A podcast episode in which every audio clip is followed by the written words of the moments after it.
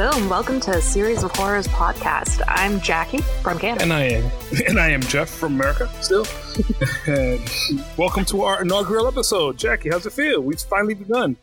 We've finally begun this very long journey. we are here, episode one. Excellent. And for episode one, what are we covering, Jeff? Today we are covering Saw one for episode one. As you guys know, and if you don't, maybe you don't because it's the first one. Uh, we cover mo- horror movie franchises movie by movie. So today, Saw one. Next time, Saw two. Exactly. And right off the top, Jeff, how many times have you seen this movie? The first one. The first the one I've seen. Yeah, this is the one I've seen the most. Mhm. And I'm had to maybe have seen this movie counting today maybe about 10 11 times Okay, you have me beat. I, I was trying to figure it out, and I'm six or seven times now of this movie. The first time that I saw it, I was in the eighth grade, and I it was right when it came out. I was so fascinated and shocked by this movie. I went to class right after the weekend, and I sat down in my English class, and instead of doing any work, I just remember drawing out the bathroom scene for my friend and Oh, wow. explaining the entire movie. It was no that's great. way too into it. oh no i have a great story about how i discovered the saw franchise. Hmm. I had just recently moved to florida back in 04 and this movie came out october of 04 that summer i go to circuit city rest in peace and buy a dvd of the punisher movie starring thomas jane. And apparently if you had purchased this dvd only at circuit city you had another second dvd that had a couple scenes from this movie Huh. Had like three scenes from this movie. It had um the scene with Danny Glover and his partner when they go into the warehouse for the first time to and and you see him get shot with the shotguns, Uh-huh. the tripwire, and there were like two other and the bear trap scene was another one, and there might have been one more, and that's all I've seen. I've never heard of it before. I'm like, what's this thing called Saw? It's this weird thing. Ah, it's it's in here. I have nothing else to do. Let me put it in. What an ancient way to find out about a movie. Exactly. Little extra scenes on a DVD. That never happens anymore.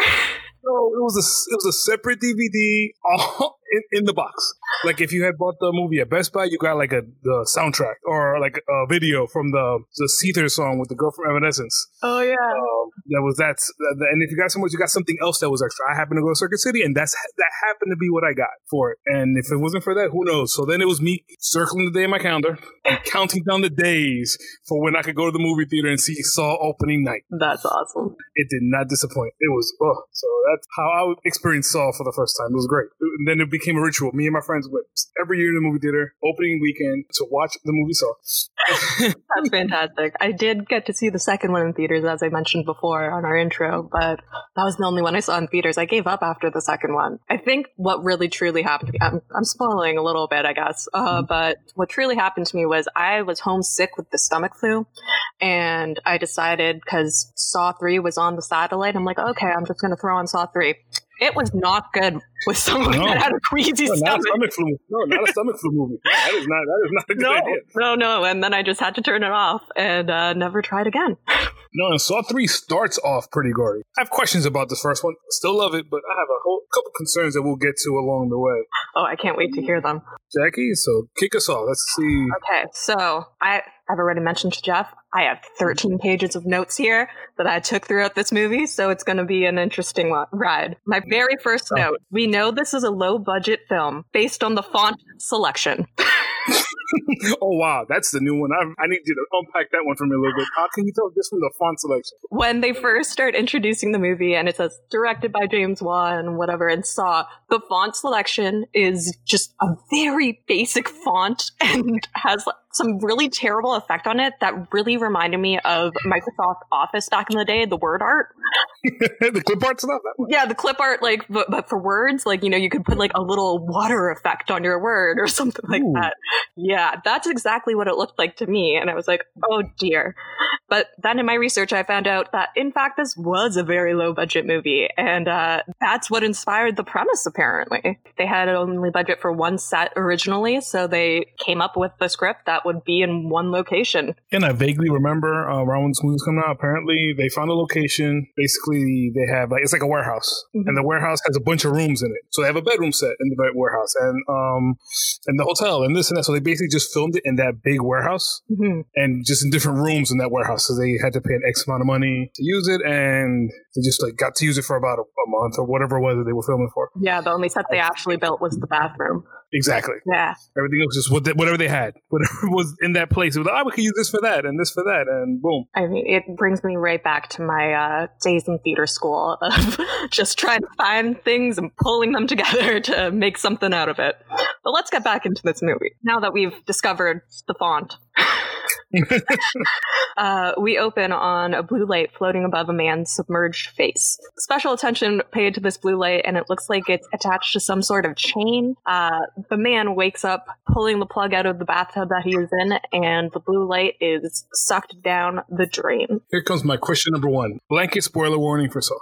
oh yeah, if point- you haven't watched this movie, you probably shouldn't be listening to this podcast. Before I get started, blanket. It's I'm not will not hold any back. The movie's at this point 04 to 21. It is what 17 years old. This movie could have been over in 10 minutes just off of this. yep. Because the thing you see going down the drain is the key to the lock. So if it hadn't gone down the drain, he would have unlocked himself and walked out the room. Yeah, that would have been the movie over. But also, what I noticed on this watch is that a lot happens in the first 15 minutes alone. It was quite interesting. So, uh, as I said, this man he unplugged unplugs the tub. He stumbles out of the water and uh, he hears someone else in the room. The other guy, he's he sounds really gruff and dismissive. is my note, and then uh, and then suddenly the lights come on and they reveal Wesley from The Princess Bride chained to a pipe opposite this other man who is chained to another pipe across the room. Between them, in this disgusting bathroom, is a body on the floor and uh, it lays between them, bloody and apparently dead. Now, in for a little fun fact here. Did you know they did not have money for a dummy, and thus Tobin Bell was lying there for every single scene in the bathroom? That, is that why they don't really show the body that often? Only they only show basically when they have to. Um, that yeah. just it's like higher up. Pretty much because poor poor Mr. Bell. lying on that cold bathroom floor for hours at a time. Oh, Wet man. bathroom floor because there's blood strewn all, all around his head. So oh yeah, it must have been sticky and dirty and gross. And I have nasty bathroom questions. Well, that sounded worse than it's going to be. Yeah, what, what's happening here?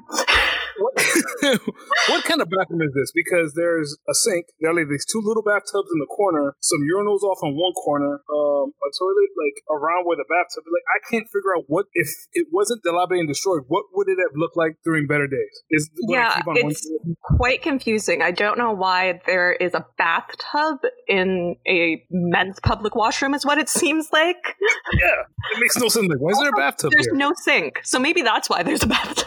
I, I assume the sinks got taken out because that's where the mirror was. That's my uh, guess. Okay. So that's that was my one thing. It made, made a little bit no sense to me as to what would this be used for during regular days. I think Adam had it right. I think people used to cut out your kidney and you'd wake up there.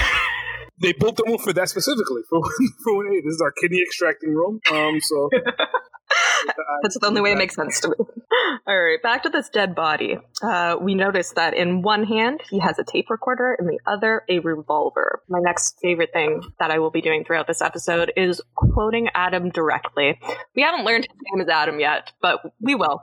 His first line of amusement is, "My name is very fucking confused." Followed by really? that, yeah, that's his first like great line, and then uh, followed directly by I went to bed in my shithole apartment and I woke up in an actual shithole. That's pretty good. I don't know if I'd be that quippy in that situation, but that's pretty good. Like all the quip right away, all the quip, all the sass right away. If I had woken up in a bathtub in a dirty ass men's washroom, I don't think I would be responding quite so sassily. No, but hey, he's trying to make the best of a bad situation. I guess so. Yeah. All right. So it's revealed that neither knows how they got here. The one, Dread hmm. Pirate Roberts, introduced himself as Dr. Gordon. And then they go back and forth a little bit, basically trying, who are you? What are we doing here? Do you know what was going on? Who changes here? And then Dr. Gordon goes to the first flashback of the movie. I was like, oh, I know what, I know, I know why we're here. Or not why we're here, but I know what's going on. Yeah, but before we do discover that, Adam okay. finds a tape in his pocket. Well, he finds an envelope addressed to him, and inside that envelope is a tape that says Lamy. This leads Dr. Gordon to follow suit, and he finds a tape and a key in the envelope in his pocket. So he tries to use the key to unlock his chains, doesn't work, passes it to Adam, doesn't work on his chains either. At this point, they start MacGyvering a way to get the tape player, uh, the tape recorder, pardon, uh, out of the dead man's hand, which I find very amusing. Which I'll get back to like, all the way at the end because Wait, what? because how they get the tape recorder now, they could. Oh yes, but too busy freaking out at that point. But anyways, okay. Um. So yes, they MacGyver. They use their shirt. They use the chain from the bathtub and the plug, and they get the recorder from the body. Um. As as Adam is struggling to do it, uh, Doctor Gordon says, "You can do it," and I automatically remembered Rob Schneider from Big Daddy, and just like, "You can do it." Oh, you think Big Daddy? I think Waterboy. Same guy. There you go. Same joke. Same difference. Rob Schneider. That's what comes to mind. Uh, so then they they play their tapes, and I have written that a, a super creepy and judgy voice on the tape begins telling Adam that he is a waste of space, and that he might die in this room. kind of feel bad for Adam at this point. Just, he, he just goes right in, laying right into Adam, telling him that he sucks. when I uh, halfway expected to be like Adam's dad, son, that's going to be the reveal all Exactly, along with Adam's dad. Uh, the judgy voice on uh, Gordon, Dr. Gordon's tape tells him that he needs to kill Adam, along with a couple of important quotes that will come into play later. Uh, referring to the body in the center of the room, it says, "With that much poison in your blood, the only thing to do is shoot yourself." As well as, remember, X marks the spot of the treasure. Vague enough that nobody knows what the hell's going on. Exactly. And the judgy voice also threatens uh, Dr. Gordon, saying that uh, they have Allison and Diana and that they will die if he does not succeed in his task. By 6 p.m. and it's about noon. At this point, Dr. Gordon notices that there's a whispered message at the end of the tape. It says, Follow your heart. They notice that there is a heart drawn in shit on the toilet. and Yes. this leads Adam to uh, dunk his hands inside the toilet bowl, uh, a nice little homage to Trainspotting. Very disturbing. Never Uh, seen Trainspotting, actually. I haven't seen it. You don't need to. There, it's about the, Oh, the most disgusting toilet in Scotland, and it's like he ends up climbing into this toilet. Oh, it's just not a great time. So Obi Wan that does this? I know Obi Wan's in this. Is Obi Wan that does this, or is it? it's Obi Wan, I believe. yeah. Oh, no, not Obi Wan. Yeah, yeah. I had to crawl through the shit like a shot shank reduction there. Um, anyways, uh, Dr. Gordon asks if there is anything. Adam replies, "No solids." More than I want to know, but okay. Yep. He then checks the tank. He finds inside a bag and claims, I really wish I would have checked in there first.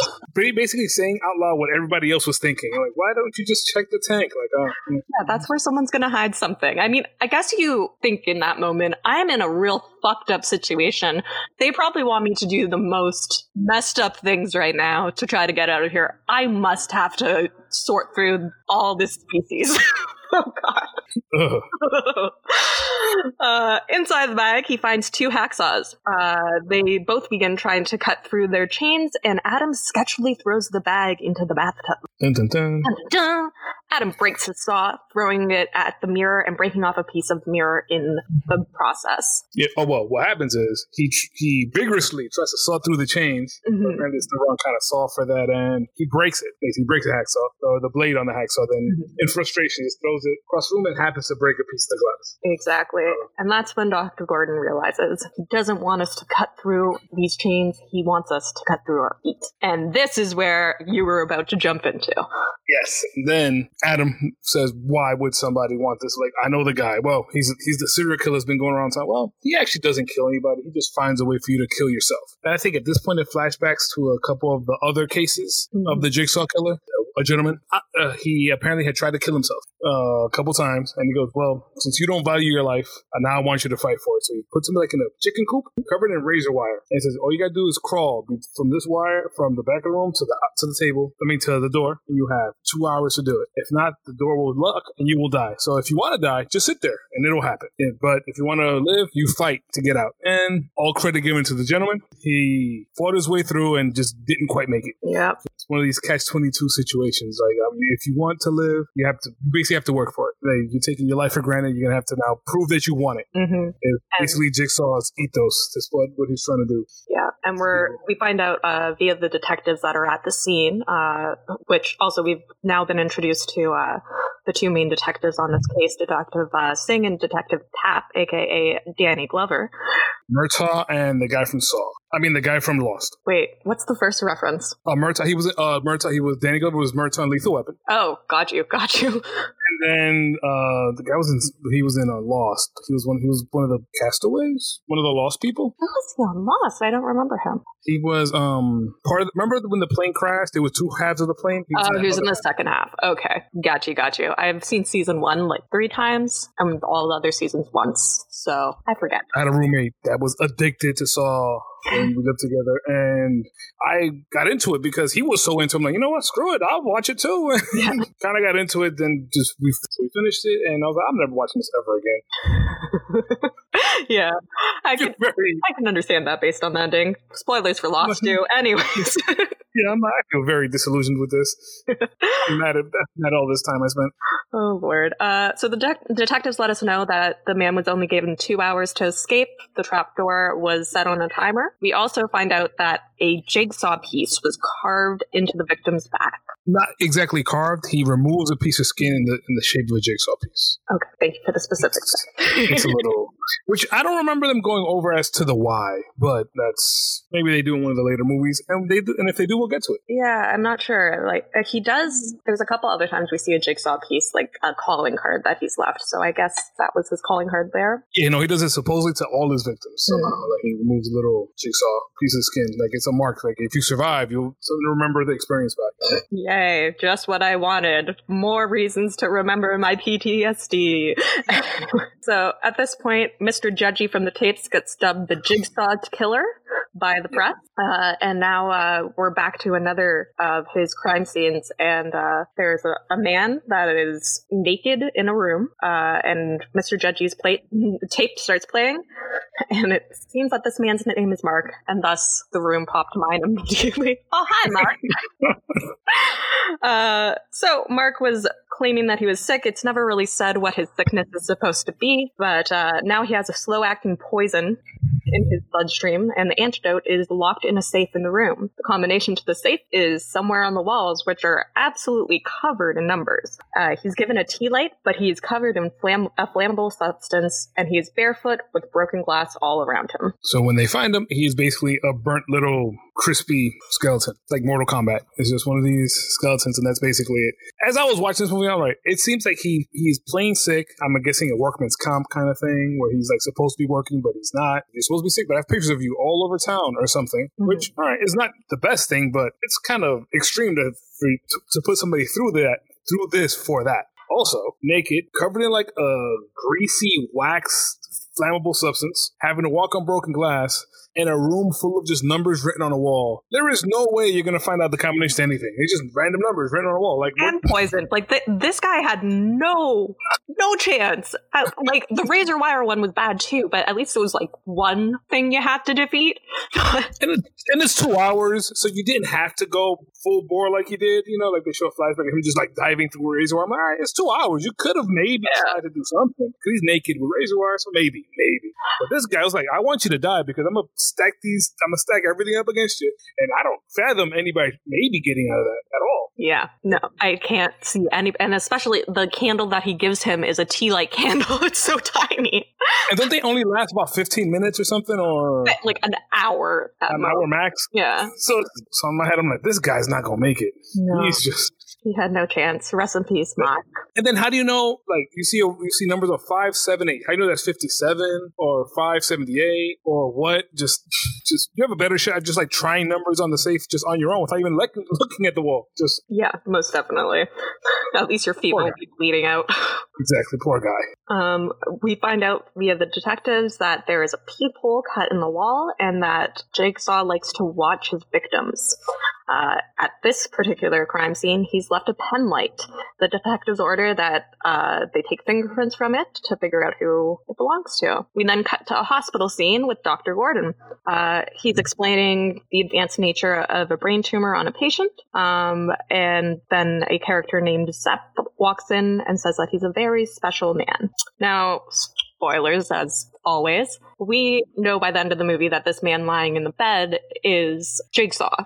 And we could have told, like, at this point, we could have figured out that it was Jigsaw based on the fact that lying in front of him is a drawing of the reverse bear trap that we will see in just moments. Mm-hmm. Also, this is my plot hole that really frustrates me. Okay. He is holding the pen light that he will then plant at the uh, at Mark's crime scene that they just you know dusted for fingerprints to find Dr. Gordon, but the last person touching it with a bare hand was Jigsaw himself.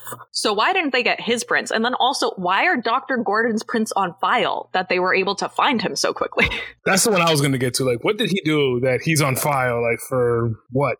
Like for your medical license? Is that something? Is that a thing? Or so yeah, that that's my big plot hole here. How did they get to Dr. Gordon? Doesn't make sense. To me. And a pen light, the the life expectancy eh, expectancy of a pen light can be what a week, two. Considering he probably uses it a bunch, he must run through pen lights like nobody's business. All right, they found a pen light there. Maybe I tossed it and they got. There's like a, there's twenty ways it could have gotten there. And also when they show it to him, like, is this your pen light? As if he is the only person in the world who has that very generic white pen pen light. I'm um, the only doctor in the hospital uses this brand of pen light. That's what should have his name on it, described with like his address. Like was, that, that would have made at least more sense. Like, yeah, that's what I, in my memory, in my head canon, that's what it was. Was that it said on the side, Doctor Gordon, whatever. And no, no, it's just a plain white pen light, and they run the fingerprints to find him. Makes no sense. Then the cops they show up basically saying, "All right, you're you're the murderer." Like there was no pretense, there was no like maybe, you know, there's no qu- real questioning. It's just like, "Hey, you're the guy. We know you're the guy," and, and in my mind, you're always going to be the guy. So they take him down to questioning. He and he happens to have an, an alibi, which is cheating on his wife. So solid alibi. Which, which I always think back to Devil's Advocate with this part because um, that's how they get the guy off in Devil's Advocate. Is that all right? Um, we're gonna say in court that you're cheating on your wife, so you couldn't have possibly been murdering these people, murdering your your kids or whatever, which is what the crime was in the Devil's Advocate. Spoiler for that too. So, and I think Keanu Reeves says, "Hey, you'd rather be a cheater than a murderer or something. They're gonna hate you for being a cheater, but you know what? They're gonna acquit you for being a murderer because that's what you. That's the truth, apparently. Even though that that movie happened to not be. Mm-hmm. So, um, here, same deal. He is he could not be the jigsaw killer because he's in a hotel room with his um student, I guess. So intern? No, because so was that the night that that happened? Because that wouldn't make sense because he was kidnapped on that night. So I don't think it was that night. I think that was like an. I think that was an. They maybe they had already been together for a while because when you do see him and her go to the hotel the night before he gets abducted, mm-hmm. she is right away ready to go, and I'm like, all right, if this is the first time they're getting together, she is a little bit over anxious. So I'm assuming they've already been together a couple times. But his dialogue makes it seem like this is the first time that they are doing it because he's like, I should have yeah. never asked you here, and things like that. I don't know. It it was very confusing to me. So I'm not sure if he's been constantly cheating with this one intern or there's multiple maybe they had dinner a couple times, and this is the first time they actually got a hotel room, or yeah. even though they didn't want to where he was at one in the morning, unless they were out at the club, like he's out getting his dance on, maybe. oh God, I do not want to picture Cary Elwes getting his groove on at a club. I'm good. Um, I, I kind of want to do that. Now that I think about it, I kind of want to imagine it. You know, just him screaming as you wish, top of his lungs. It'd be pretty cool. Oh my gosh, I just picture him dancing like Leonardo DiCaprio at Coachella, and it's not a good time. He'd be smoother, but still, but still, All right. Uh, so now that uh, Dr. Gordon is apparently uh, has an alibi, is exonerated from this crime, uh, the detectives ask him to sit through the testimony of the only surviving victim. Her name is Amanda. And interesting fact, she's the only female victim of Jigsaw in this movie, and she's the only one that survived. It's all men yep. that die in this movie. Uh, so she starts to recount what happened to her. She starts off by saying that she woke up in a room and all she could taste was blood and metal. We see her, and she has a bear trap attached to her face. Then beside her, a TV turns on with a video, and this is our first uh, time seeing what I know as Billy the Puppet, but a lot of people call mm-hmm. it Jigsaw as well. It's the little puppet version of Jigsaw. And fun facts about this. James Wan actually made the first Billy the Puppet all by himself, the one that you're seeing in this film. He made it with clay and paper mache and uh, two black ping pong balls for its eyes, and then its body was made out of uh, paper towel rolls. I find that's really fascinating because I took puppetry in college. I am afraid. Right. it looks like something, not something a kid made, but something a kid made. Like it looks well made, but still like not movie professional made or yeah, it definitely looks homemade, which yes, homemade. I think works because we know it's homemade because Jigsaw was the one who would have had to make this. She is told that the bear trap is on a timer uh, and that the key to it is in the stomach of her cellmate. She then see after she uh, freaks out for a while and uh, pulls out the pin to start the timer, she sees that there is somebody lying on the floor with a question mark drawn on their stomach. There's a knife and just as she is about to stab him, she sees him stir. He is awake. We find out via the detective that he had had an opioid, opioid uh, overdose and thus he could not move or feel anything. She- but the videotape does say you're dead cellmate. Like that I rewound today on purpose. Oh, I missed that. So like he sets her up all right, it's a dead body. So I still don't want to do it, but it makes it easier when she goes over there to him, even though she still can't see him starting to stir mm-hmm. before she does the initial stab. And I think she has what a minute or a minute and a half Something, to get the. It looked like a minute on the timer. To get the timer off, so it's go time. So she stabs him a bunch. I question this because by the time she starts stabbing him, it's like 30 seconds too. Oh, yeah. How on earth do you disembowel someone and find a key in their gut within 30 seconds? Less than 30 seconds because she has to then get the key into the lock with bloody hands. Yeah, bloody. Nothing slips. No bloody. No slippery hand. Just they didn't get the lock off just in time for it to snap open because the reverse bear trap so snaps open, not closed. But she does. Somehow she does manage, and then uh, once she survives, Billy the puppet rides in on his tricycle, and he tells her, "Most people are so ungrateful to be alive, but not you, not anymore." That's chilling. That that that, that little phrase just gives me chills every time I hear it. When the cops are then talking to her, and he's like, "Why do you think he paid you? Because you're a drug addict or something?" He goes, she just looks at them and says, "He helped me." So, Ooh, so spoiler for the rest of the series, but she comes back. Yeah, I, that was the shocking thing to me and uh, Saw two, and it's quite interesting. But we won't spoil that yet. We'll get there next episode. So at this point, we flash back to the bathroom. Adam's having a little uh, hissy fit because he thinks that uh, Dr. Gordon knows more than he does, which I mean he did. It's at this point that uh, he picks up the shard of glass uh, from the mirror to threaten Gordon with. I'm not really sure what he's going to do as they cannot reach each other. And they're changing opposite sides of the room. But I laugh at that part every time. If you don't tell me now, I'm going to stab you. And I'm like, how? How? How? I am going to throw this in your general direction and hope it stabs you. like, if you could stab him, you could leave. He then discovers that this shard of mirror, well, this mirror is a double sided mirror. So he starts uh, throwing some tiles or scrap at it, I guess, until he breaks the mirror. Yeah, the unlimited pile of broken tiles that you only see when he needs to throw it at something because they're never there. But then when he needs to throw some, there's always like three, two or three little pieces he can throw. the rest of the movie, they're not there anymore. Yeah, I don't know. Um, so he smashes the rest, and we see that behind this mirror there is a video camera. We then cut to the feed from the video camera, and we hear a voice that is not the same voice as Mr. Judgy saying hi, and that he's watching them. Which is a little misleading. Like he acts that way, I think, for us rather than for the situation. Sorry. That makes. I think um Zep, which you find out Zep, mm-hmm. Um, he says that kind of stuff to basically, basically for our for us, for me and you, or for the, for the for the audience, than for what he's doing because he is, as you find out later, basically another person in the trap. Mm-hmm. He's acting very creepy, like it's his idea. Yeah. Up until it's time for it not to be his idea. that's the thing is that like we'll get into it, like just shortly of uh, him being a creep, but like he's, just, yeah. he's being real creepy, and it doesn't really make sense for the fact that he's a victim. Um, but anyways, we have and just you don't have no answer for this now. Why is he even? Why did he even get picked for this? Like you kind of could get other people's things, like, but why you? Like, Yeah. and then and how would you murdering a family make you value your life more? Yeah, I really, really don't get his one. Um, and I mean, at the end of the movie, we don't get much of an explanation for it at all. We have a great Adam Line the Fourth.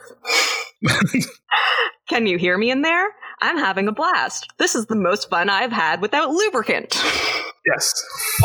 That is one I quote Yeah. in my day to day life. I really enjoy it. Hey, Adam's nothing but a charmer. I tell you that guy. He had a good time.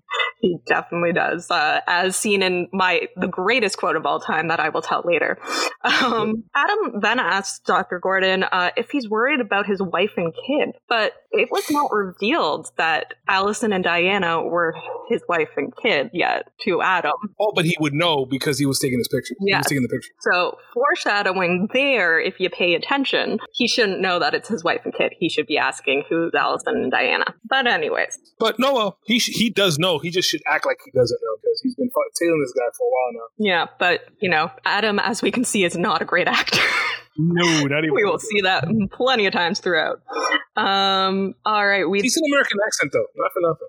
I I did not know that he was Australian until I did my research today. Decent American accent. Yeah, him and James Wan both. Yeah, met in film school. So it's, it's Yeah, as the resident American here. I guess I, I am the one to put my stamp on this. American accent detour.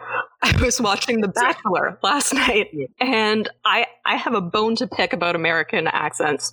Why is it that when you want to say real or feel, you say real or fill? I don't.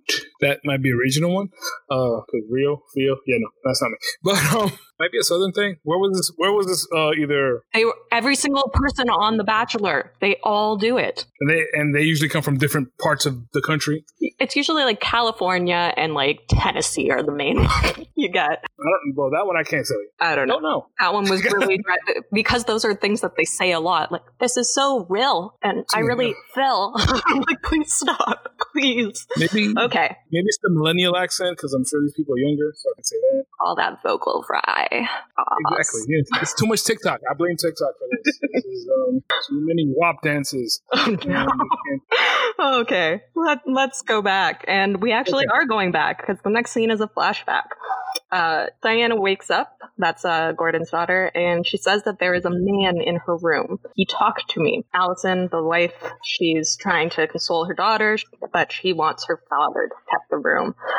We see that uh, Dr. Gordon is at his laptop, busily typing, only half paying attention, and then he goes to comfort his daughter, which is kind of a sweet scene, a little bit. yeah, because you think it's gonna go one way. You think he's just gonna like, I'm too busy. I'm too busy. But the second his wife's like, Ugh, I'm fed up with this. He's like, all done. Let's go. Yeah. You get the good him being a good dad. Like he actually loves his daughter. And I'm like, you know, hey, they don't show him checking the room out, but apparently they do mm-hmm. because he he gets her in bed. It's like, you know, as you saw, there's nobody in here, so I don't know where the guy hid because he was there. So I don't know where he hid when. He I mean, we see out. in just a moment where he hid, but Oh, okay. So he um the room out. Then he plays around. You know, hey, you know, con- consoles her. Then he gets a page like it's 1998, and he looks at his pager. Doctors have pagers. I can confirm. they do, but in 2004, or well, it was My boyfriend, who is a radiation therapist, he has a pager for his job. okay. Then, then there that goes. All right. I figured the pages went away now. I just thought it was over now. They still have them. So, you know, if you're a drug dealer or you're a doctor, you gotta have a pager. I don't know if drug dealers have them anymore because I don't know. burner phones. It's all about burner phones. I guess. I guess for the drug dealers, but maybe some of them want to kick it old school. You never know. Exactly. The classics. You know, they never go. they never go away. Um, we then leave the flashback with uh, Gordon and his wife Allison having a fight, clearly an unhappy marriage. Adam then asks for a picture of uh, Dr. Gordon's family, and he, Dr. Gordon throws over his wallet. And Jeff, what does he find inside? he finds not only a picture of his wife and daughter, but a, a second picture of his wife and daughter tied up like a Polaroid. Yeah. And and I'm gonna do a quick little side before I continue. Mhm. Um, Dr. Gordon is the worst because Please state your case. okay, how you wake up in a dark room, like Dark room, He never checked his pocket to find the, the original tape, and he was apparently up way before Adam because he's just speaking in the dark. Mm-hmm. He didn't do that. I can't turn the light on. Oh wait, here's a light switch two inches away from my head that I apparently didn't even try to reach for when I was laying here in the dark for Lord knows how long. He also never decided to put his hands in his pockets just because maybe I want to see if my keys are there or my cell phone to call somebody, even though it's probably not in there because it's it. But he would he would have found the tape. Mm-hmm. He didn't open his wallet to look at something like anything. Like you know, he just he could have found these clues himself. Like he could have found the tape himself. Could have found the light switch hours earlier himself, or however long he was up awake. And I'm like, do you? He wants to get out of the situation, but he's like pouty the whole time. Yeah, until the very end, and then he's just like yelling at Adam for not figuring out more shit. but he's just been pretty useless most of the time. I, I, I can like, agree with that. Stopping his feet the whole time. Like, right, where's my wife? Wham, wham, wham. Stomp, stomp, stomp. And I'm like, I get it. It's cool. Doing, he just sits there the whole movie like, I gotta cut my foot off. Because that's the only thing he ever says, though. Well, he oh. does, he does come up with a couple plans later. He's not a great problem solver, that one. Don't know oh, how he got his doctorate. Man, that residency had to have been rough. But, oh my gosh. Imagine he's just like the doctor from Arrested Development like, keeps on performing all these extraneous like surgeries. He's like, yeah, we're gonna do um an appendix removal on you. What's my appendix burst? No, we're just to do it in case. Oh, we left a sponge in there, so now we have to. Now we have to go back. Well, he has no bedside manner because I think that's why he was originally picked. Because the way he's talking about Jigsaw John, you know, that oh, this guy, he just came in for a regular checkup and we found colon cancer, and then it happened to be in his brain, and he ain't gonna make it. It's inoperable, and there's nothing we could do. I know he's laying right here, but um, whatever. He's not a human. we, we, he's just a patient patient so and so. Oh, his name is John. Yeah, whatever. Anyway, so um, Oh my gosh. Dr. Gordon is just like a mix between the doctor from Arrested Development and um, the one from Scrubs that like just does not give a shit. Yeah. At least the one from Scrubs, like he does care beneath it all. You have to break down that some walls or something. But this guy was just like, whatever. I'm here um going out my student intern uh residency girl, whatever. Uh, Dr. Gordon, uh, original Dr. Death. All right, so Adam does find this uh, Polaroid of a, gang- a gagged and a bound uh, Amanda and Diana and on the front it says regards with the jigsaw piece. That's where we see it here. He turns around, and on the back it says X marks the spot. Sometimes you see more with your eyes shut. Adam tells Dr. Gordon or Lawrence, Lawrence Gordon, two first names, and tells him, "All right, turn the lights off. Why? Just do it. Why? Because. Why?" Yeah, he does, and there's an X uh, on on one of the tiles close to where Doctor Gordon is. So turns the lights back on, breaks it open with the little handsaw, and there's a little box, and the box is locked. The key, um, Adam has the key from earlier that was in Doctor Gordon's pocket that he didn't notice for the longest. And then when they open it up, there's a couple cigarettes in there, and the little note says, "Doctor Gordon, shh, um, you don't need a gun to kill Adam." Um, the direct quote here. I definitely wrote it all out. So it says, Dr. Gordon, the cigarettes are harmless, I promise. Smoking is only poisonous when it ends in bloodshed. Think about this. You don't need a gun to kill Adam. How awesome would it have been if the cigarettes are harmless? I promise. Winky face emoji? Or back then it would have been an emoticon, but still. So, but originally when Adam first finds the Polaroid, he actually hides it from Dr. Gordon. And uh, we then get a flashback back to Dr. Gordon fighting with his wife. I, just, I wrote Gordon throughout my entire notes, so that's that's why I keep saying Dr. Gordon. Because I forgot that was not his first name. it's felt weird whenever they called him Larry. Like he doesn't yeah. seem like a Larry. Lawrence, I see, but Larry. I know, but also Lawrence was too like long to write, and then I didn't want to just say Larry. I should have, but oh well. Uh, we flash back to him fighting with his wife. He leaves, and then the closet in Diana's bedroom creaks open, and we do we see a close up on just an eye inside of the closet, and we hear "Good night, little girl," and then creep. Yeah, and then Diana screams as the door, door bursts open. Amanda rushes in. Not Amanda. Sorry, Allison.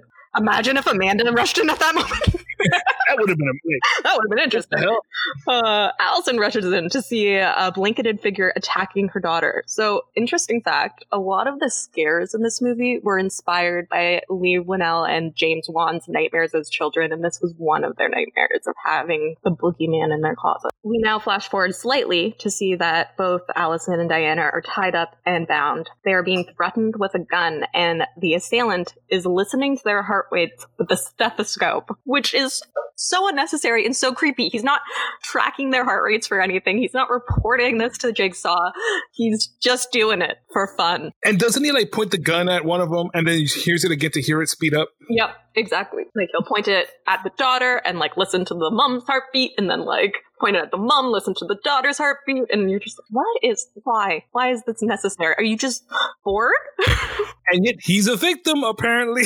apparently. Maybe that's like, hmm, no, that doesn't make sense. I was gonna be like, maybe he was already a serial killer and that's why he became a victim. But then I'm like, thinking maybe he was a creeper and that's why he's in this.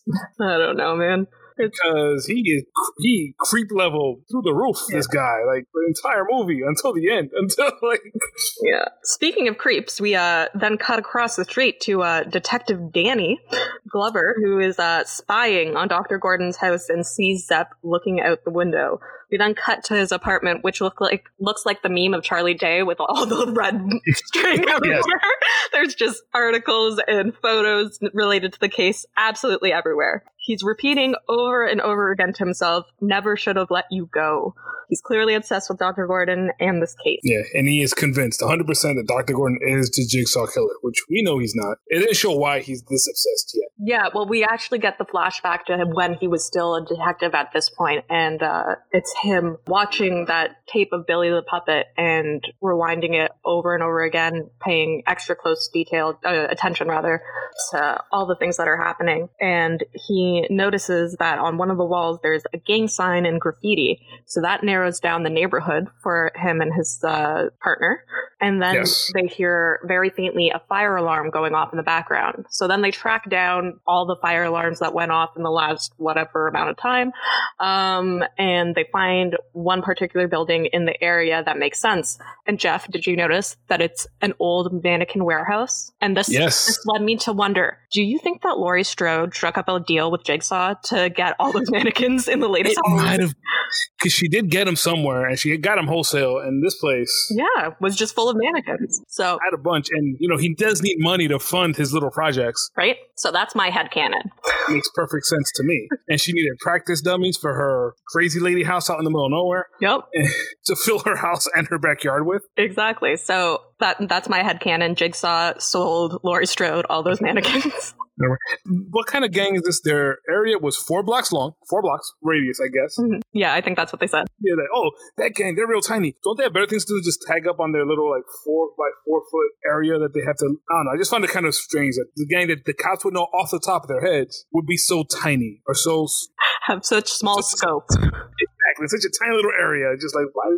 How would you know? There's like probably like seven dudes in this thing, and yeah. Well, also when they cut to the map, it's a map of DC, so maybe it's a gang of politicians, and that's why they're so lame. it might be. Okay, that's our other head canon that there is a gang of politicians that have a four block radius in DC. Beware. Random four block in the warehouse district. In the warehouse district, yeah. Because there's really nothing there but like warehouses. So I don't know what they were trying, I don't know what they were controlling in that four block radius. Oh. Besides abandoned warehouses. It's ridiculous. But what's also ridiculous is that they decide to go in without a warrant or backup to go after a fucking serial killer. Yeah, because Danny Glover's partner says, "Hey, you think we need warrant? Like, screw a warrant, we're going now." Yeah. It's like the '80s cat movie part. See, he went, he fell into Murtaugh again. It was just like, "All right, Riggs, we're gonna go." Riggs was his partner in um, Lethal Weapon. Danny Glover makes like su- surprisingly worse choices than Dr. Gordon throughout. I mean, he is even more useless, possibly. I'll get to this part later, man. He, he is horrible. He can't shoot. Well, neither can Zach. Oh, I have so many. Okay, so my next comment is that Danny Glover sticks his ass out way too far while trying to be sneaky and sneaking around this warehouse. He also does not have his gun at the ready ever. No, never ready. So then we meet Jeff when they get oh, to the yeah. warehouse. It's Jeff. under a sheet. I've watched the movie ten times. Today's the day. Remember the guy's name, and it's my name, which I figure I should have known this already. But it's like, hey, oh Jeff, you woke up. So he find, they find a man under a sheet. Mm-hmm. Which also, okay, so like they first uncover several other things that were under these really nice velvet red sheets. Like, what is Jigsaw's nice. budget here? Very nice. He's really making money on those mannequins. It's funny because they actually get into his finances like in part like five. the dude talk about it.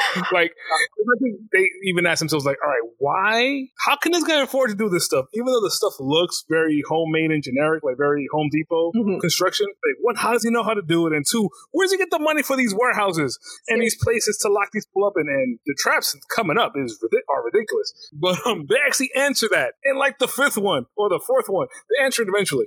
well, so, I can't wait for that. I really need to know how on earth he's affording all of this, paying rent to multiple places, or maybe he's squatting in multiple places. I don't know.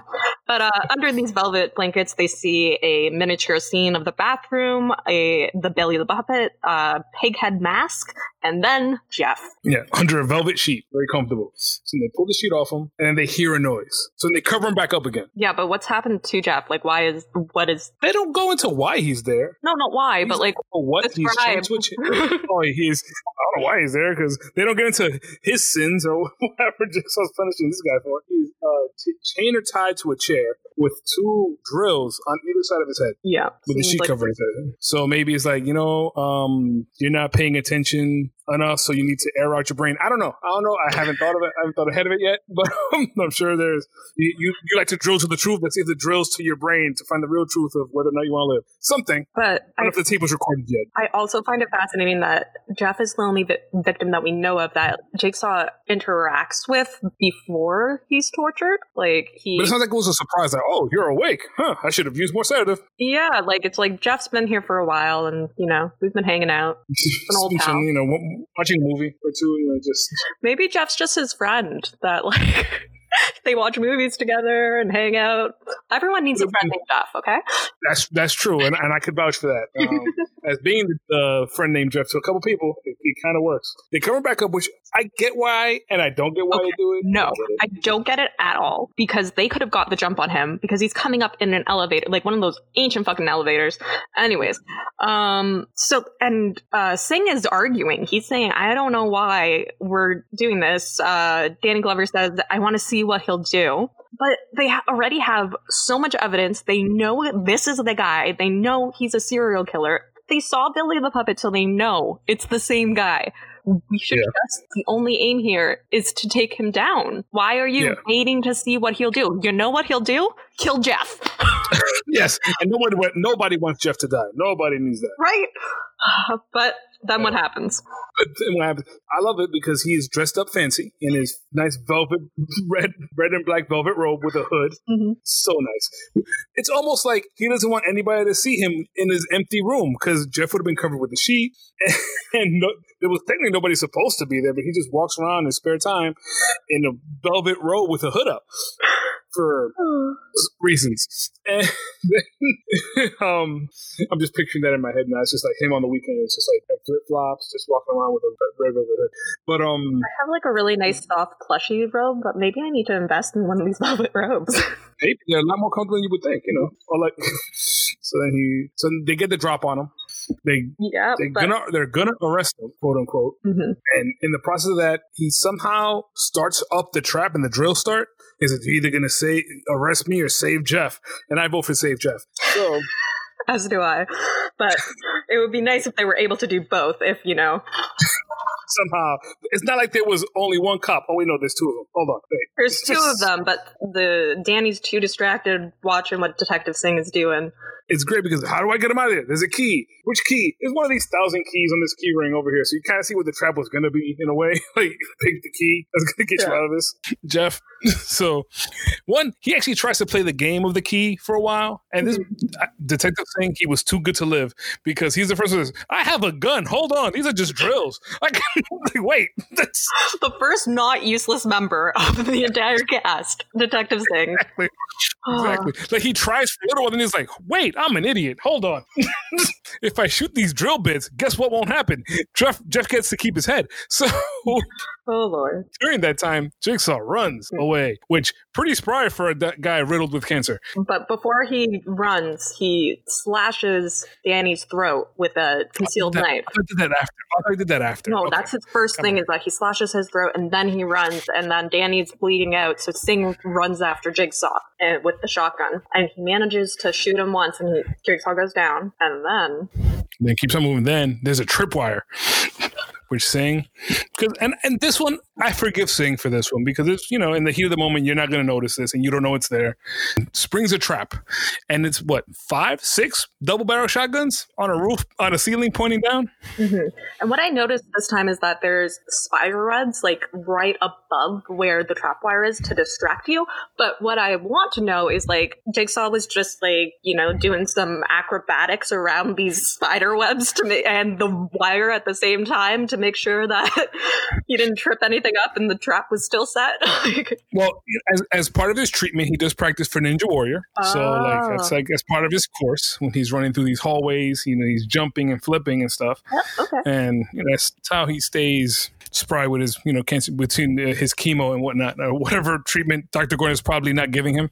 Watch out for Jigsaw in the next Mission Impossible movie. exactly, he's gonna be he's gonna be the next the next villain. Oh know, man, fighting Ethan Hunt. Okay, but then sadly, Detective Sing is murdered uh, with several shotguns, and Jigsaw gets back up and walks away. We then flash back to Detective Danny in his uh, apartment, and he's full on lost it. He's talking to photos of Detective oh, Sing and Noah. Sing, we're gonna get him. Sing, we're gonna get him. Sing. That's right. We're gonna do it. Oh man! And now we're back in the bathroom. Um, yes. is this is this Dr. Gordon hissy fit time, which I want to? Write? Yeah, yeah. I was. Uh, my note here is that uh, Dr. Gordon um, is in his second unhappy marriage, apparently, with Adam. It seems. Yes. Uh, they're bickering back and forth, and uh, until Doctor. For no reason. It was the best part. Yeah. No, how did you know? Because I just wanted to try something. But how? I just wanted to try it. But well, there's that, that's more. after. First, first they're bickering because he like sees Adam looking into the tub, and he's like, "What are you doing over there?" like, he's just on his case. And he's like, "I'm. A, I don't have to tell you everything I'm doing every second by second. and like they're just fighting like an old married couple. Exactly. And he's like, "Don't keep me in the dark." And that's when Adam goes, "Aha, dark. You need to turn out the lights." Then we know what happens there. And then more bickering. oh yeah, the Brickman's like, how did you know? Like you said dark. I thought we should. Adam is literally saying what any person would say. I just wanted to try something. We haven't done anything in a while, so we would try something new or something like. No, but you know, you knew, you knew turning this light off would make the, the X show up. He had the clue, but we know that Dr. Gordon doesn't because he never checks his pockets for anything apparently. Oh man, he gets but, yeah. over it. He's like, "Why didn't you show this to me before?" He finally said, "You know what? Fine, I didn't know. Here, this is what I knew." So in the picture of his wife and daughter tied up and gagged. Mm-hmm. Why didn't you show me this? Like, I just couldn't. Which is like an actual quote unquote on, nice thing to do. Like, you know, we don't need you losing your mind because there's a picture. Yeah. yeah. like I, I want to save you this. When that's nice. So then they make up, I guess, because they stop. He stops bickering, then he starts crying. So um, what what else they've done in the meantime? They so they found their box. They know that there's a cell phone, a cigarette uh, two cigarettes, and a bullet in the box along with that note. Um, they discover the cell phone can't make any outgoing calls, and then we get a flashback because Gordon suddenly remembers how this all happened.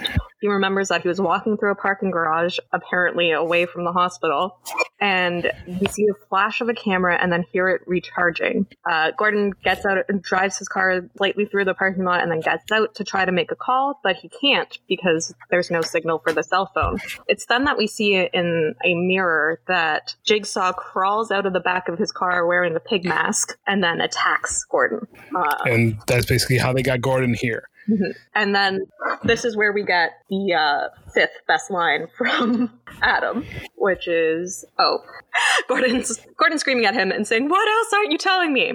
Then Adam goes on a nice long rant. I just, how does he do this when he's in a life or death situation? He just pulls out the sass. He says, On my sixth birthday, my best friend at the time, uh, Scott Tibbs, stabbed me with a rusty nail. I didn't tell you that. I didn't tell you that my last girlfriend, who was a fem- feminist vegan punk, broke up with me because she thought I was too angry. Uh, I haven't told you that one of my toenails is slightly, and that's when Gordon finally cuts him off and is like, like All right, I'm done.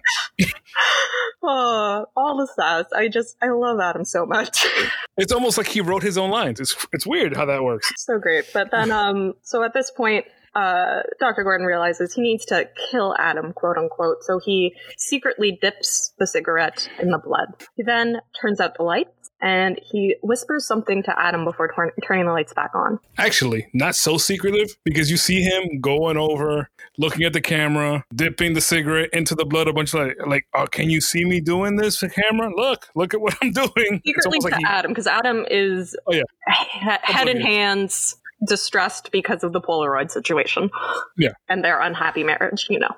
Yeah, you know, his marriage is falling apart, so it kind of makes sense. He's sad. he just wants to yeah. work on things. So right. then he turned the light off, which I don't know why. They could whisper with the lights on. Yeah, I guess like he didn't want him to read his lips, if anything. I don't know that camera based on the such a bad camera. Video, I know, but maybe he feed. thought they had a high def video feed. Maybe the mic will still work with the lights off. Like it's not like it's controlled by the lights, but whatever. And even you turn the lights off just makes it sound like because you see Zep start to fiddle with the controls to try to make the volume go up. I, am mm-hmm. guessing because he's trying like, what are they saying? I can't make it out. Yeah, you're just alerting them that you you know you're doing something suspicious. like, I wonder if they're up to something sneaky now when they turn the lights off and are whispering. Maybe, maybe not. So the lights come on and go, oh, so Adam, you still want that cigarette, good buddy pal? With the best, the best acting from both of them throughout the entire movie in this scene. Good buddy, old pal. It's not like we were just arguing two minutes ago, but you want that cigarette, friend? Here you go. Yep. Tosses him a cigarette. He tosses him the cigarette, but not the one that he dipped in blood. Yes, you see him go to the. You see them both in the little box. You see him reach in. I love how obvious he doesn't make this because he he stares at the camera for a while, mm-hmm. slowly puts it in the box, and then takes the one with that he didn't dip in the blood, and then tosses it over to him. And then uh, we ensue with some really truly fantastic overacting by Adam who pretends to oh, die yeah. after smoking the cigarette. It's great. It's like a five year old when they're playing dead or something. It's just like whole, putting his arm up and stiff. I know. It's and great. Like, I, it was everything except for the like, oh, I've already died. Oh wait, no, I'm back, and then I'm dead again. or like the old kick your legs up and twitch when you're already down, like his last gasp. That's the only thing that was missing. No, he does do the last gasp. He does do that. He does. Oh, it's it's really glorious. Um, but then unfortunately, Adam's electrocuted through the chain, and the roost is broken. And I love it because then Doctor Gordon just gets mad at him, like, "Oh, you couldn't do one thing. It's just you just had to do one thing, yeah, and you like, had to screw this up." Buddy, I was electrocuted, and he's like, "You just mess up everything, Adam. That's why this marriage isn't working." exactly. You're no good at anything. Ugh. Uh, if you you're not, you're not, the man I married. This is great. Like, he's just like so dismissive the whole time. Like, did you hear what I said? Like, ah, it doesn't matter what you said. You just ruined everything. Uh, and then this somehow sparks the flashback of Adam realizing how he was abducted. Um, so we see. Is that when we see Adam taking the picture of uh, Dr. Gordon? I think maybe that. No, because they show this part twice. They show okay. him. Yeah, they show him walking into his apartment. Yeah, this is just him walking into his shithole apartment. Yeah. Okay. His shithole apartment, yeah. And, and, he's rocking. He wasn't wrong. No, it's not. It's not a great apartment. But uh, he's. But it is. It is huge. I'll give him that. No, that's fair. I, I blame him for the shittiness of it because he could have decorated it nice, I guess. But tried to paint on those moldy walls. something, you know. Anyways, um, Adam's rocking a Discman for the youngins. In, in, case you didn't know, that's how we used to listen to music. yes, it was great. I, I caught that one. I was like, hey, I has two of those in my life. All right. Yeah a couple of those. I'm like, how did I used to fit them in pockets of things? I can barely fit my cell phone in my pocket nowadays. anyway, you, you, would buy jackets with big pockets. That's what I would do. I'm like, all right, let's see. I need to put that would be a consideration when I buy jackets back then. All right, yeah. I go to school with my Discman, so it needs to fit in this pocket. All right, it kind of fits. The old days. But anyways, um, so he comes home, uh, goes into his dark room, and he's developing pictures of Dr. Gordon. He then wakes up sometime later in the dark room, but there are no lights working, and even his flashlight is dead. So then we get what I think is one of the coolest scenes ever where he's cool. lighting his way with the flash of the camera and just the eeriness of only being able to see when there's the flash and then having to listen to the slow recharging of the camera. Uh, it's brilliant. I think that's what makes it work is the, the noise of the slow refla- uh, recharge. Mm-hmm. It's just absolutely brilliant and really, really creepy.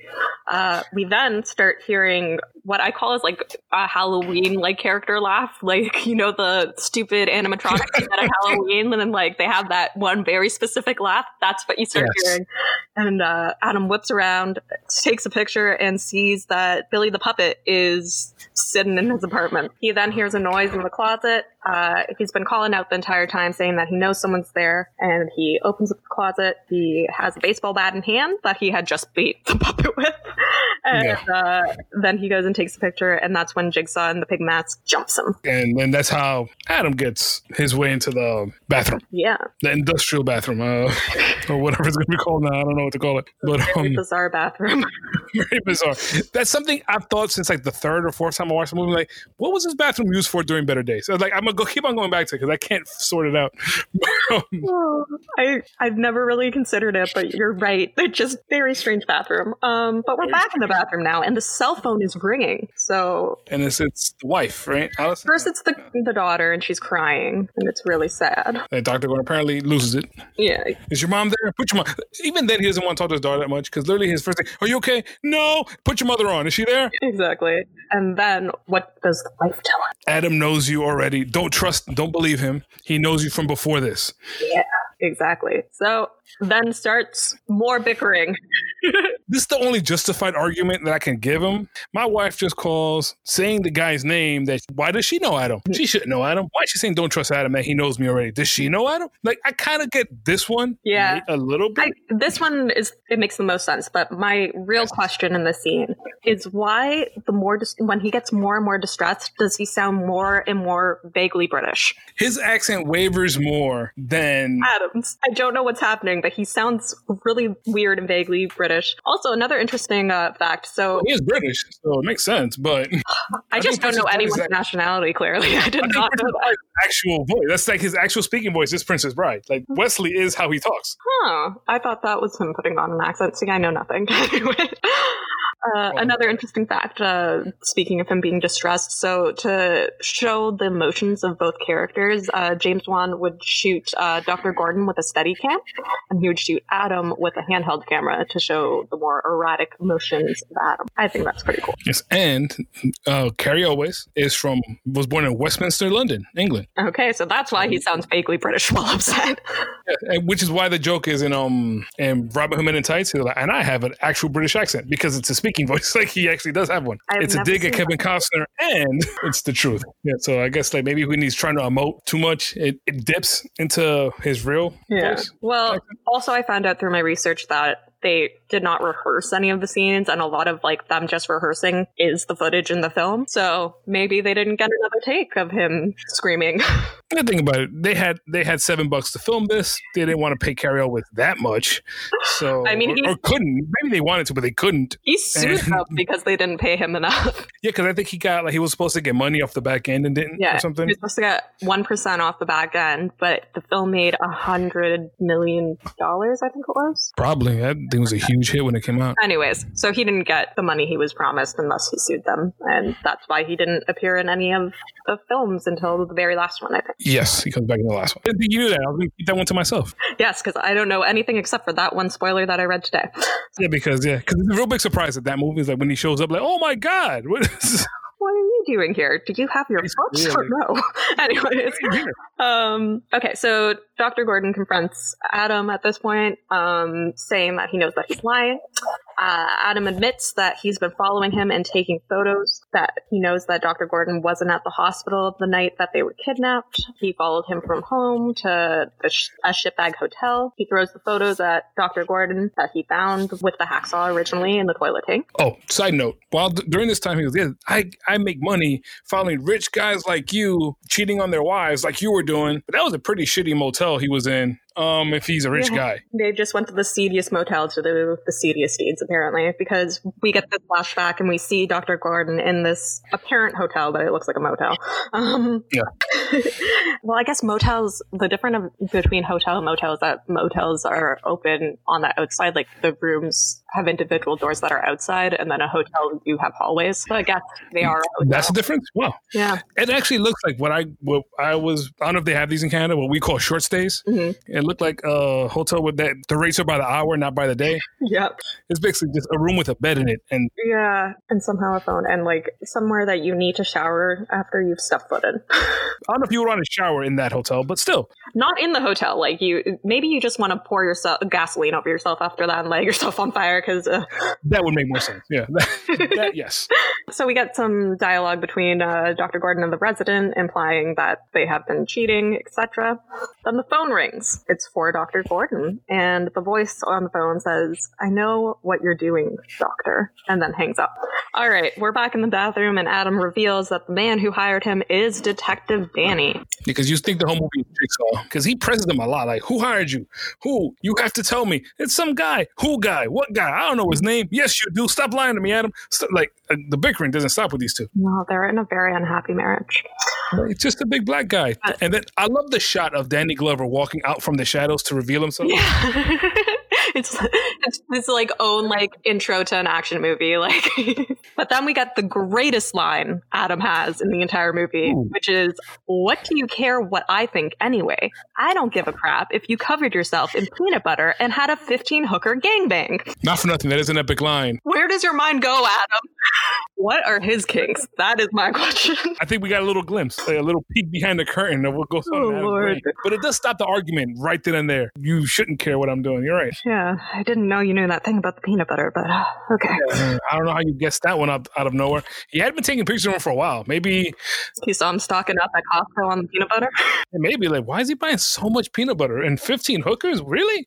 All right. Um, Oh, whatever floats your boat. Um, it's then that, that Adam discovers in one of his photos that Zep is at Dr. Gordon's apartment looking out the window. Uh, we then get the full reveal that Zep is the one that is keeping his uh, Dr. Gordon's family hostage. We also find out now that we're out of time. It is 6 p.m. and then Zep gets his a gun that's like two times bigger than his hand, like too too big for him to hold. Yeah. and goes, "Oh, it's it's time to murder this wife and daughter. Whatever. Okay, let's do this." Like, he's, he seems very about this. And then, like, all right, it's go time. He goes up to him to kill him, Mhm. but then he has to call Doctor Gordon first. Like for her, uh, you have to tell him that he failed. Mhm. Here you go. But And- he doesn't know that she has already broken free of her bond. She's just pretending she's still tied up. Which there's a lot of like playing possum in this. But anyway, Mhm. so she's acting like she's gonna. She says, "You failed," and then, which is like one of the worst things to say to your husband on the phone. I mean, she's like, you failed at this marriage and I want a divorce after this. Not only are you cheating on me, but you got me and my daughter kidnapped. I am done. Well, believe me, I'm, I'm gonna attack her in a minute. Um, then she gets, she wrestles the gun away from Zep, points it to him, gets, pass me the phone, passing the phone. There, honey, where, uh, Lord Larry, where are you? I'm being held captive. Leave, we need you. I'm like, wait, didn't you hear him? He's being held captive, like in his room, and like chained to something. Like he tells her, I don't care where you are. I need you. We need you here right that he's lying. I know you're at that seedy motel again. I know where you are. Why don't you just come home to your wife and daughter? So that, that is that when he gets electrocuted? uh, he soon is to be electrocuted, but first Zep goes after the gun again, and then they start struggling over the gun. Shots are fired, and this alerts Detective Danny that something's going on. So he Because he's been across the street all movie. Yeah, and he apparently gets down however many floors his apartment is, and then gets across the street and up however many floors, all within, I would say, two minutes. By the time that we see that he realized that shots were fired, pretty much Allison stabbing Zep in the leg with a pair of scissors, and then Danny's there to help. and he has a gun and he starts shooting at Zep and he's like on the ground, stabbed in the leg. He misses every shot, all of them. And Zep is shooting back at him, also misses. And I love Danny Glover hiding behind a little beam, a quarter of his size. He's just like hiding behind it, and Zep still can't shoot him. yeah, Zep's in the open. He's in the open on the ground, bleeding out from a leg. he hits a better shot than Danny. It's just insanity, but at least it causes enough of a distraction that Allison and Diana slip away. Yes. And then that's when Zep goes, and it's time for me to go kill your husband. Yeah, but meanwhile, Gordon, it shows him on the line still listening to all this screaming, and he's just losing his shit progressively more and more. The one time I, I forgave him for it because you know hey if you just heard your wife once she is mad at you because you're not there right now because you're chained to a you're selfishly chained to a pipe selfish man then and then all you hear is screaming and gunshots i guess you're justified in not keeping your cool Yeah, but that's fair. Finally, he's acting normally. Um, now he gets electrocuted. Now he gets electrocuted, mm-hmm. and he passes out for a moment. Adam's screaming at him, "Lawrence, get up! I need, I need you." he just, does say, "I need, I need, I need you." I have these flashbacks to like Brokeback Mountain. I just wish I could quit you. Me, I went, I went to Rose and Jack on the thing. Like, I'll never let you go. That's after when uh he cuts off his foot. I have that. Oh, yeah. that's, that's, later. All right. Oh, and then I love Zep going down, limping down down the stairs, mm-hmm. and then Danny Glover chasing after him. Then they apparently drive around the block. I yeah. Okay. So the, the car chase scene, I have facts about that as well. So again, with this low budget film, they uh, just were in a parking garage, turned off the lights, pumped the fog machine, and then just shook the cars, and that's how they filmed this chase scene. And zoomed in and out a bunch. Yeah. Let me zoom into these headlights. Let me zoom the windshield. Let me just zoom in and out a bunch. Oh, which, too good. Which is fair. You know, if you don't have the money for it, you know, even though Frailty has the best. Frailty? I don't know. You know, you probably never saw Frailty. It's pretty good. Okay. It's a nice gothic horror movie with um Powers Boothe and um Matthew McConaughey. Um, all right, all right, all right, all right, all right, all right, yeah. And well, that, then a car ride that one, would, of course, you know that one is also low low budgetish. They um and it's the rainstorm, so like apparently they had they showered the car up so the windows were wet. Then they had like pen lights, the return of the pen lights on little sticks mm-hmm. in the background, and just people walking around with them like there was like other traffic. oh my gosh, so, I need to see this. And it's not really that noticeable. Like it's it's pretty good, but um, need to see this. Okay, so Zep and uh, Detective Danny have arrived at the warehouse, and meanwhile the cell phone is ringing in the bathroom again, but it, Dr. Gordon has tossed it out of reach. He is now losing his shit more and more as he tries to reach the cell phone using the box. I give him credit for the box, fine, because it's the first thing he reached for, fine, because there's not much around you. The whole time, like take uh take, take the, button up, the hacksaw, your shirt. You could use that to like throw it like a net, because literally it is maybe five inches away from his hand. It's not like it's across the room or anything. And if he had it's, used the hacksaw that he then saws his foot off with, he could have reached it. Yeah, could have. Yeah, he had a couple options, but no. Apparently, cut, cutting my foot off is option one here now and always. It's and of course his wife calling him because she's safe now. Calling, calling, calling. And what I don't get is, which is what I thought today watching. All right, this phone is ringing like crazy. Mm-hmm. Last thing I heard was my wife screaming and yelling. So it's either gonna be one or two things. It's either gonna be my wife fine or the person telling me that my wife's already gone because they won. Yeah, that's basically it's a 50-50 one at, at that point. Mm-hmm. Me losing my shit now isn't gonna change whatever that phone call is. So I'd rather just get the phone and figure it out. Yeah, but instead, you know, as Adam's trying to calm him down, he's just screaming, "Shut up! My family needs me!" and Adam's just quietly in the corner, but I need you more. But honey, come on, um, just calm down. We can figure this out. Like the whole time, like he be- does become the supportive wife because it's like, listen, um, honey, just calm down. There's a way out of this. We can figure this out. We can get out of this. Me and you. But meanwhile, Dr. Gordon's ripping his shirt off, and not in a sexy way. He's tying around his Ooh. leg, and he Which, begins to saw through his leg as Adam screams in terror. Which doesn't seem tight enough for me to stop the was he ties it around his leg to stop the blood from flowing down is my guess. Yeah, but he doesn't really tie it that well. He's like holding mm. it with his like teeth as well. I think he should have it down on his wallet. Maybe that might have maybe some more pain relief. But um, yeah, but he's screaming, yelling, man, just going at it. I'm actually very surprised with how little uh, he is affected by sawing off his foot. like Adam is screaming way louder than he is. I scream way louder just watching him do it. I think because yeah. uh, this I can go back to when I saw this in the theater. The theater lost their minds. Yeah. At this point, like you see people jumping and screaming and stuff. It gets worse with the at the end reveal. That was the best way to end the movie, but you see people like, oh no, he's really doing it. I just heard stuff and like the crowd was into it. Oh man. Meanwhile, Danny and Zep are fighting, but Zep manages to shoot and kill Danny. He then limps his way into the bathroom. Gordon's one foot down and he crawls across the floor, and grabs the gun. Sorry, this is before um, Zep has entered the bathroom. Uh, yeah. Grabs the gun, and another bit of foreshadowing here. When he opens up the revolver, there are no spent casings inside the gun, meaning that the man on the floor did not shoot himself. He then shoots Adam. Adam falls over. Uh, we got a really quick cutaway. We see that Allie and Diana are okay. They're at a neighbor's house and they're trying to call Dr. Gordon on the phone. Zep then barges in. Gordon shoots the empty gun Yeah, shoots him.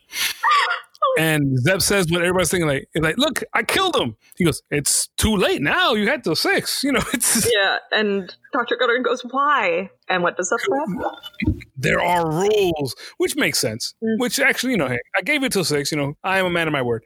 it's it's six thirty now, or six fifteen apparently, because the where Dr. Gordon lives across the street from the warehouse, or around the corner from the warehouse, because they got there pretty quick. And then, surprise, Adam's alive. Yes, because Dr. Gordon is a crack shot apparently, and knew where to shoot him to cause him basically no harm. Okay, this is all part of the plan. I, I could see it that way. I can also see it the other way of like I just cut off my foot and I tried to actually shoot you, but and I just missed. And I'm just gonna play it off as if I had planned it out this way. Like, oh man, you're gonna be fine. It's just a wound. Uh, I'll be back.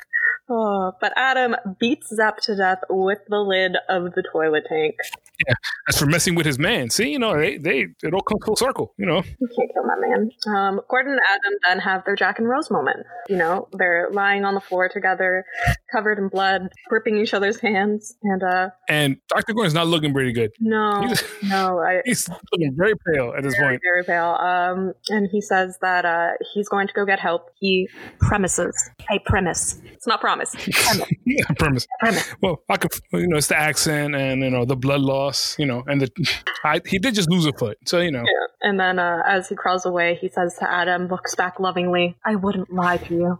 Uh, he then crawls off to die because he he's not getting up the ladder. He's missing a foot. he's missing a foot. I don't, like, I don't, I don't know. And if you and if you saw Danny Glover and Zep couldn't get in it wasn't like by the door. They walked through like twenty hallways yeah, and some stairs and to get to the like, It wasn't even stairs. It was a ladder. That's why I'm saying like if it was stairs, yes. he could crawl his way up the stairs, but a ladder. I don't know about that. But he doesn't know this, so it's fine. So you know. Yeah. So uh, at this point, Adam starts searching for a key in Zep's body, but instead he finds a tape recorder. And this is like worst recording of them all, I guess, because the other recordings like, listen, you're they basically explain to them why they're in this situation. No, I think it's because Adam turns off the recorder once he figures out that he is a victim as well, and that he's not getting out. It could be, yeah, because it's like, oh, Zep, you have a slow acting poison. Would you kill this wife and daughter for? Would you kill a family to be to, to be saved? I'm like, okay, all right, yeah. And then you hear the music, the saw, the saw um, theme. Yeah, apparently this yeah. theme is called "Hello Zep." Well, yeah, I guess it makes sense because that's when it kind of starts off, and it is pretty epic. Yep, and then surprise, the body in the middle of the room starts to get up. Yeah, that floored me the first time I watched it. Oh, that in the theater everybody that's when they really lost their shit. Everybody just lost it. It was screaming and yelling in the stands. People didn't know what to do with themselves. It, it was it was it was mass anarchy in the theater. So uh it turns out that that's jigsaw he does a nice little uh, cow pose in yoga to like stretch out his back after lying there for so long yeah. and uh, then he reveals that as we already mentioned the key to adam's chain was attached to the blue light that went down the drain at the beginning of the movie then then um, he picks up the gun to shoot jigsaw Jigsaw then electrocutes him because he's the one doing it, mm-hmm. which makes sense why the other plans didn't work because when they were whispering to each other, Jigsaw was in the room so he could hear them yeah. whispering to each other. So, of course, got that to fail. And then he gives him the quote, you know, hey, then game over. And that's the end of the movie. But I really want to know what happens in the immediate minutes after the end of the movie when Jigsaw is walking down the hallway and just sees Dr. Gordon is like, sup? And then keeps on walking as he's just crawling his bloody stump across the floor they they revisit this in a movie in one of the future movies that comes back. I can't wait. I think it might be the last one with Dr. Gordon, but still, like they do actually revisit as to what what happened now. I think in the third one or the fourth one, they actually come back to this bathroom and you and That's you get to see one. the second. It's in the second one. I can't remember which one they come back to the bathroom and you get to see Adam. Well, I, or what's left of him. What's left of him, at least. was very, wasn't ever found. That's, that's, all. That's all that means. They just never found him. Yeah, I was very devastated by that. But oh well. Um, that was great. Well, that was the movie, and what what are our thoughts? Our ending thoughts? Yes. What do you, what do you think about watching it today with 13 pages of notes, critical eye? What do you think? So, with my critical eye today, I finally mm-hmm. I, I did notice that there are some poor acting moments. Yeah. there is a vague British accent where there shouldn't be one. Um, yeah. there is a lot of low budget like moments that I never, because the plot is so great, I never paid attention to that before. Um, but also the plot holes. This was the first time I noticed the plot holes. Like, that pen light really bugs me. I'm today paying more attention to it than normal. Like I'm usually just watching, having a good time with the movie. The movie, it's masterfully written and very well directed considering they had eight bucks to film it with mm-hmm. and to shoot with it. It can have plot holes but if the rest of the movie is so good or so you get so involved in the story that you just pass them over you got a good thing on your hands. Is the way i see it. You know because of course it has plot holes. You know we i think we outlined them every time they showed up today. Like oh what about this? They could have got for somebody that plans some things out so intricately why leave the key to get out on the guy the whole time which by some a stroke of dumb luck that happened to go down the drain mm-hmm. there is no way to know that was going to happen. You know, it could have, hey, look, a key. Let me try this on my lock. Hey, look, it's open. Let me walk out. You know, it's just, yeah. and a couple things that get fixed later on. Like, why was Zep in this? Why, why was, um, why was Adam in this actually? Because, um, because Adam had nothing. Adam had no, no task. Yeah, I mean, his task was just to escape from the bathroom. Was yeah. probably what his task was. Didn't have to fight. Didn't have anything. Like, it was, it was to get his task. Only could have been to get Dr. Gordon to care about somebody else? Yeah, I don't know. Um, Jigsaw did go in hard on Adam and told him that he was a piece of shit. Worthless.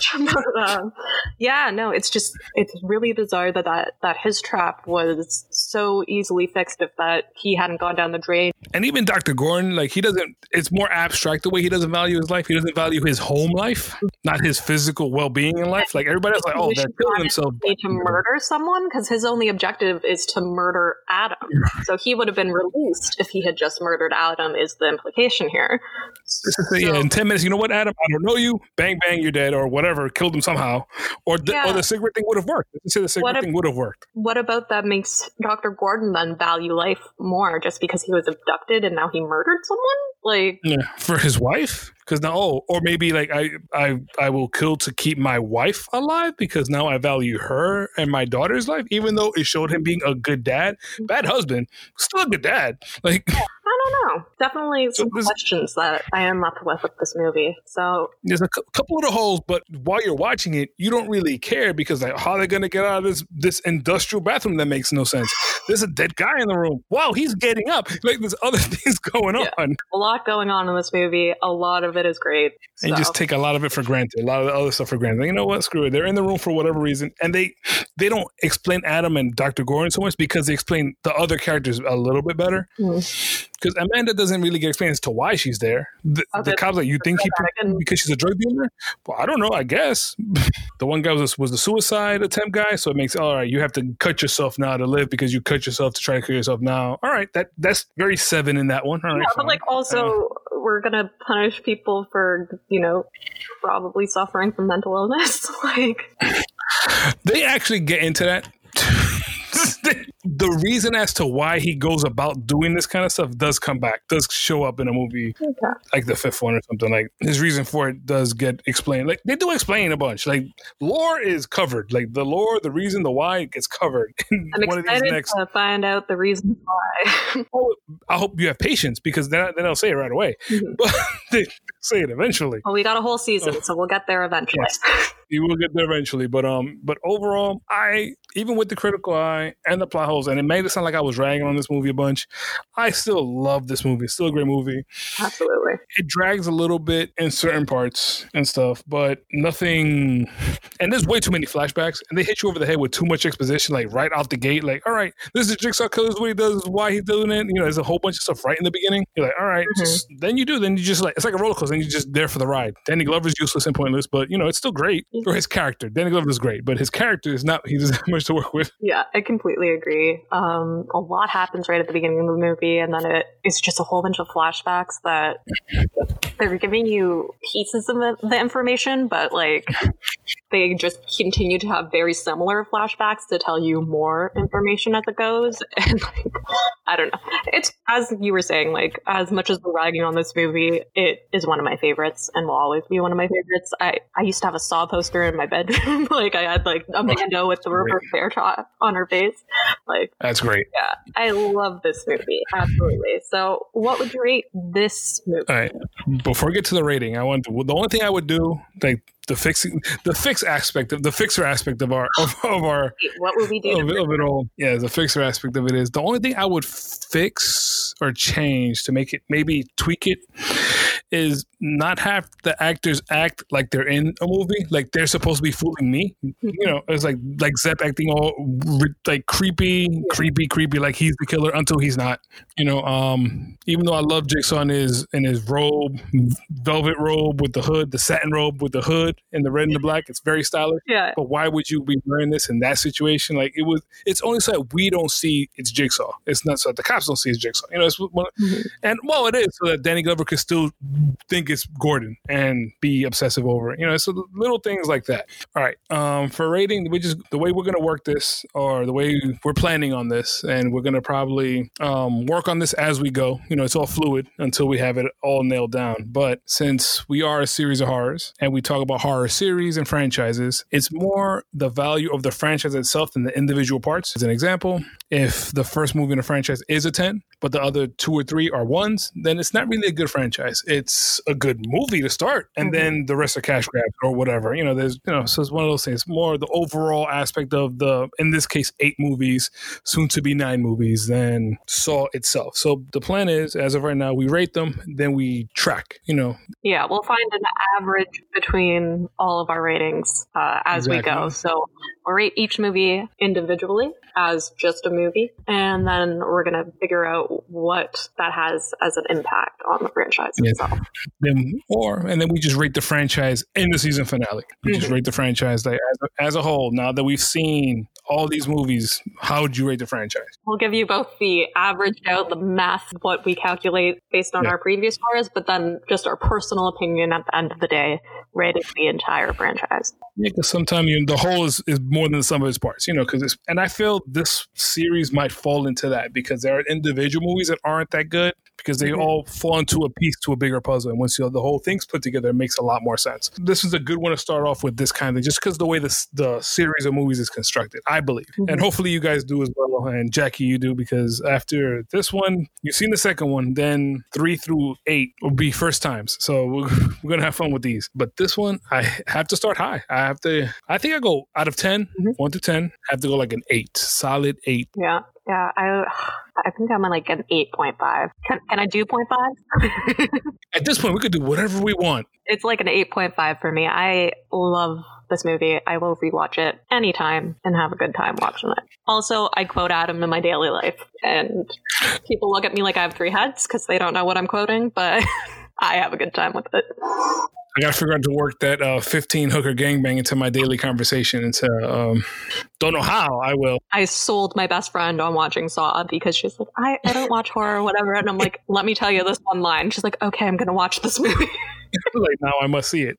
And this is a good horror movie for people that don't really like horror movies because they get gorier as they go. Because this movie is not really that gory. You know, there's one scene of the disembowelment, um, but really it's not really that gory. And not really that many jump scares. It's more of if I were there, what would I do? But um that is I guess the beginning. Yeah, this is the end of the beginning. yes, the end of the beginning. I like that. We hope that you join us for another episode. If you like this podcast, we would love for you to rate and subscribe. Um, you can follow us on social media. We're on Instagram at Series of Horrors Podcast and we have our Facebook group as well at the same name. Yeah, you can email us at series of horrors um, at gmail.com. You know, just drop us a message, like, yeah. rate, subscribe, let us know. Tell us if you have any suggestions for future seasons. Yes. Really would love to engage with anybody that's listening and that loves horror as much as we do in for the long rides we plan to be on because it's easier to do one movie one one week than a whole different thing next week. But it's going to be big and in depth, deep dives into entire like. There's a reason there's eight of these. Right? They made eight of these, soon to be nine of these for a reason. So the only way to know is by watching them all and seeing how they go. Yeah, I'm definitely excited to see how they all tie together and to get some of my answers finally that I've had for how long do we agree? Seventeen years. yeah, seventeen years is, is what years. are all these questions and finally I'll get the answers. What is it in metric? Like it's in, in imperial it's 17, but in metric system. uh, the metric system in years is the same thing. It's everything else oh. you guys are. All right. I was wondering. I'm like, all right. we don't measure years differently. We just measure space differently. Thought I would ask. Thought I would ask. I'm like, all right, because I know I was raised on the imperial system, and I don't know. oh man! The weird thing about Canada, though, is that we are like we are partially metric, we are partially uh, imperial. Like it's confusing because we talk feet and inches generally, but when it comes to temperature, temperature, yeah, that's the one I was gonna. That's exactly what I was gonna go to because I get lost every time I see I see a Celsius anything. I'm like, all right, um, yeah. is it cold? I still don't know if it's cold. Like it might be. The way that Celsius works is you were a normal human being and you were saying like temperatures rising from you know zero to a hundred. So like zero is cold and like negative is like freezing. Really? And then you know you go the other way and it gets warmer. there will be lots of tangents on this podcast. Clearly, the metric, yeah, the metric corner. Yes, thank you. You know, we uh, we're gonna have to hit a couple American Canadian differences because you know, hey, why not? I'm gonna try to have some fun with that too because we have to have a good time with everything. All right. Well, thanks for joining us, and we hope you stick around for the next one. Yes, thank you. Been a pleasure, Jackie, as always, and you guys see you guys soon.